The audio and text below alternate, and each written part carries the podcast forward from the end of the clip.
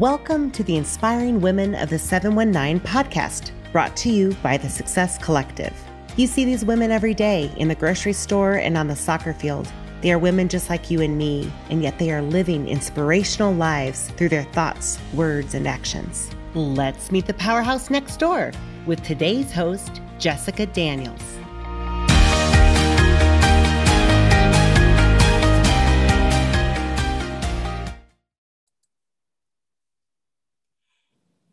Welcome to Inspiring Women of the 719. We are so thrilled to be here today to learn from an amazing woman here in the 719 area. Today, we have the lovely Danielle Barton. I had the pleasure of meeting Danielle. Oh, what was that, Danielle?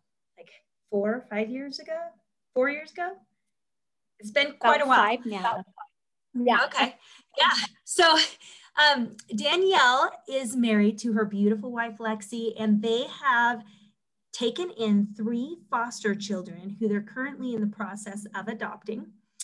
Um, Danielle is the owner of a cleaning company called Clean Break, and she's also just begun branching into public speaking because Danielle has one of those magnetic, amazing stories, um, which you're going to get to hear in just a minute.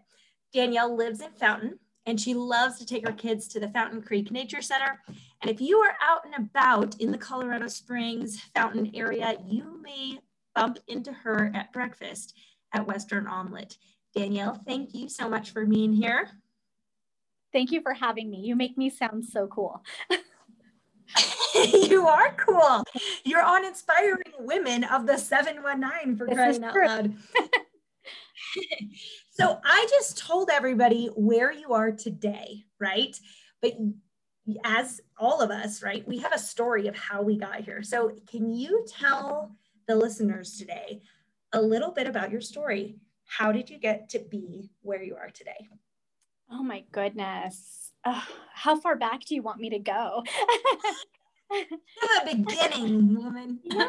um, you know, I I had a real rough start. I had a very typical um, difficult childhood. Kind of grew up very impoverished and, and dealing with a lot of the things that come with those types of neighborhoods and, and family dynamics.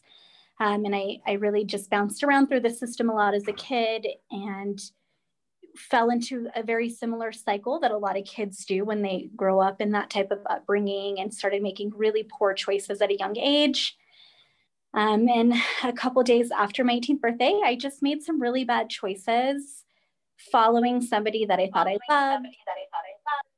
And you know, we we decided that in our very young and immature minds that perhaps breaking the law and committing crime was somehow going to be prosperous for us. Um, and exactly what it is, it was not, because it never is, and you should never do it. Um, and if I knew that now, I would never have. However, I didn't then. Um, and I made really, really bad choices. And those bad choices, I think, ultimately saved my life.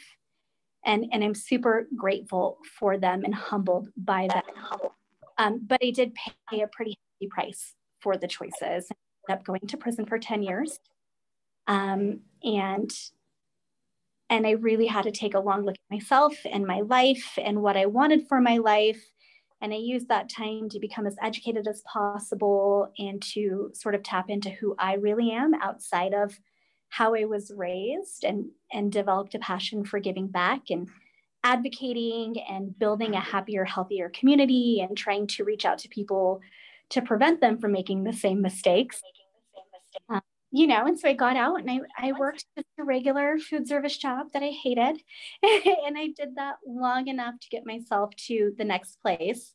Um, I had the amazing, amazing luxury of meeting some phenomenal people who were just, were just support systems that in, in a way that I couldn't actually define to you today. That would be like a whole nother six series just on the amazing people that get me where I am. Um, yeah, so I, I took that passion and ran with it and, and fixed my life. And now I'm here to help fix other people's and, and yeah. So, so did it happen overnight? Was it like you you go into prison and then you're like, whoa, I've got to change things, or was it? Did it take some time? Like, were oh, no. you know, was that a slower process or did it click right away? No, it did not click. Oh my god. Oh, I fought it every step of the way. I am a stubborn person. I'm stubborn in the means of perseverance, but also in the means of kind of having to stumble over my own ego and and my own kind of bullheadedness to to get where I need to be. Um, you've known me for a long time. Well, don't we all? Uh, you know, yeah. don't we all need to I, get over I, our ego? Yeah. So no, it took me a really long time. I, I kind of still went in making some of the same decisions and and just being very aggressive and and angry and, and angry and unhappy. Um, and and it just didn't serve me. It didn't serve me in ways that it didn't work in the community as a child. It wasn't working, you know, in a correctional setting, and I just wasn't happy. And and at some point, I had to say, like, I am responsible for my happiness. Like my parents may not have done a great job or my educators or or you know mentors or social workers or foster care workers um, and and i just had a point where i realized well if everyone else didn't do it why don't i try to, to do why don't i try to be responsible for yeah. my own happiness and, and my own change um, and i think for me that was that was the moment was when everyone else couldn't do the job then i needed to do it on my own Yeah. yeah. And and maybe this is a, a tricky question. It's definitely not on my list of questions, but do you think you'd be where you are today if you hadn't had all those challenges and obstacles and then found yourself in a prison cell? Do you what do you think your life would look like? No, I don't even know if I would be alive today. I mean, it was not making great choices or hanging around with savory people um, I think back sometimes to to some of the situations I put myself in, and I'm like, what? If my daughter ever did that, I would I would be going crazy in my head. I could this I couldn't even fathom one of my girls being in those situations. Um, so no, but I, I definitely don't think that I would have the hindsight or the lessons or the emotional or mental tool belt that I carry with me uh, to, to sort of deal with day to day things. Like it's amazing how many very simple day to day things put you in a mindset where you have to react in a survival mode. And I don't think people understand, like, oh, you were you were literally pushed to fight or flight in in that situation to decide how you were going to react. And and I'm so much more equipped because it just feels less threatening or intimidating than maybe what I've experienced. Yeah. You know, in a prison cell. okay, I'm going to switch gears on you just for a little bit for the sake of time. So, obviously, and then you have this other side of your incredible story. You've taken in these three foster babies. They're ages four, three, and one. So, they are still tiny, tiny tots, almost yeah. one yeah. right after the other, one year in a row. Boom, boom, boom. Um, and then you run a business and then you're launching a motivational speaking platform. So, I mean, you've got a lot going on. You're super you're such a dynamic person in general but that's a lot of demands on one person at a at a time yeah. so how do you navigate all the demands on you um aside from wine i we all have our thing right yeah yeah i've actually found I've, I've really been trying to dissect this um, when people ask that question. And and i'm the type of person that pushes through. And so it's like i don't even stop to think. And and reflecting over the last few days it's kind of been like wow there's a lot of self-talk. I think um, whether it's fake it till you make it self-talk or processing self-talk um, you know it's just a lot of really like okay this is where i am now. What does that mean? Am i going to be in the same place in two years, three years, five years? Or do I just need to figure out how to get through this now? And I think once you can separate the longevity of a stressful situation, you're able to take some of the weight off. Like my kids are not going to all three be toddlers with two of them in diapers forever. Like there will be there will be a break in a few years and it feels less daunting. Um, yeah. you know, just just a check and balance of what is priority now what can and you know and and a lot of self-sacrifice but coming from a really good spot just remembering that it's for something bigger in the future Yeah. And you're so right because when you're in it, and I remember very well being in that toddler stage, I had two boys, they're 21 months apart. They were like climbing things and into everything. And when you're in that stage and you have littles, oh my goodness, it feels like every day is an eternity. But now I have a, a kid going to high school and I can tell you, oh my gosh, it feels like it goes, it went by so fast and it's speeding up.